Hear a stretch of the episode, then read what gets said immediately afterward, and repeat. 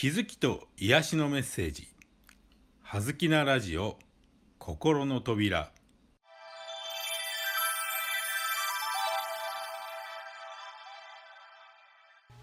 はずきなラジオ心の扉。今日のテーマは手放すです。この手放しの法則ですが多分皆さんも頭では理解できると思いますがじゃあ実際に自ら執着しているものを手放すことができるかというとなかなか難しいのが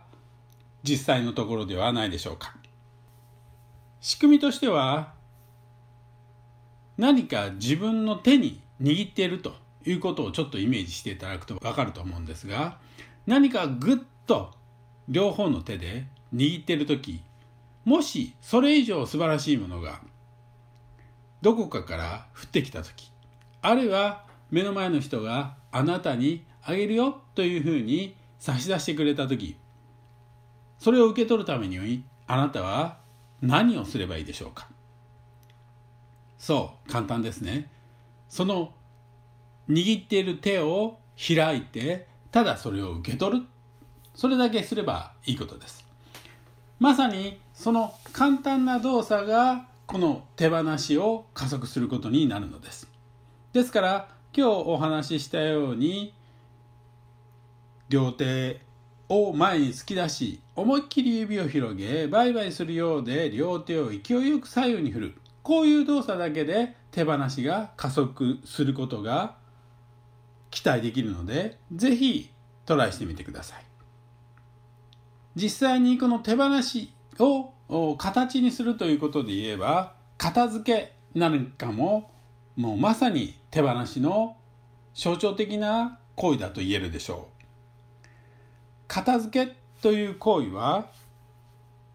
お掃除をするとかいらないものを捨てるということだけではなくそのものに宿ってるエネルギーを手放すということが一番大きな目的であり、えー、人生に役に立つ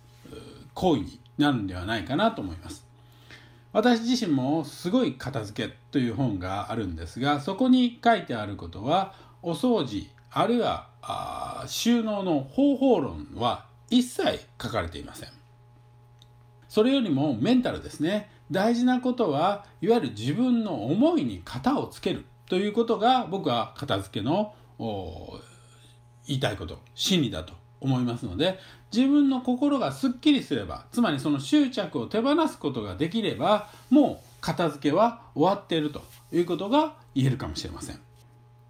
ね、全てのものにはあなたの思いというエネルギーが乗っかってますからその乗っかってるものを手放すことによってこの手放しが進むということも十分理解していただけるんではないでしょうか。なかなか自分の執着に気づくことそしてその気づいた執着を手放すことっていうのはどうすればいいかよく分かりませんから一つはそのねえー、両手売買するということもそうかもしれませんしその手放したいものを紙に書いてビリビリに破ってゴミ箱に捨てるあるいはあ何か火で燃やしてみるとそういうビジュアルを見るだけで、えー、あなたのその執着がかなり解放できることになると思います。それと同様に今、えー、申し上げたみたいにその片付けるという行為も当然これは執着を手放す行為につながっていきますからそういうこう外側のアクションからこの手放しという行為に入っていただくと、え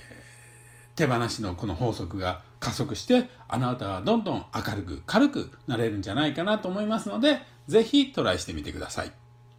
それでは今日もお聴きいただきありがとうございました。葉月光栄でした。